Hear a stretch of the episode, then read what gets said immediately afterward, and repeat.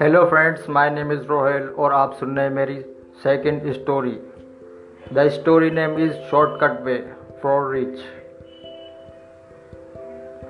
let start इस दुनिया में मालदार, अमीर कौन नहीं बनना चाहता? लेकिन कुछ लोग जल्दी अमीर बनने के लिए शॉर्टकट वे अपनाते हैं। लेकिन वो लोग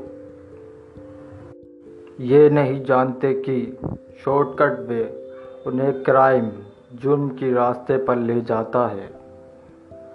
हमारी आज की कहानी भी जुर्म, अपराध पर आधारित है।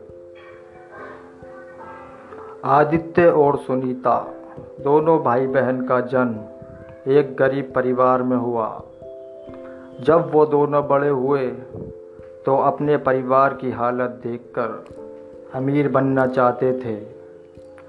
सुनीता पढ़कर एक डॉक्टर बनना चाहती थी, लेकिन गरीबी के कारण उसका मेडिकल कॉलेज में एडमिशन ना हो सका।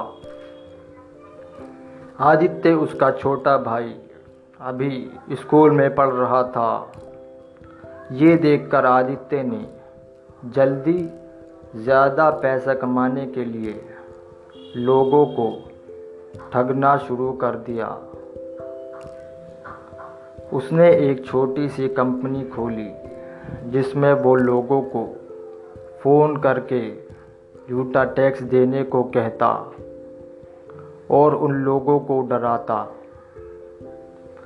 धमकाता और उनसे कहता अगर तुमने अपने घर का टैक्स या बिज़नेस टैक्स नहीं दिया तो पुलिस तुम्हें जेल में डाल देगी। और तुम पर केस चलेगा। ये सुनकर लोग डर जाते और टैक्स के रूप में उसे हज़ारों रुपए दे देते थे। धीरे धीरे करके वो अमीर होने लगा।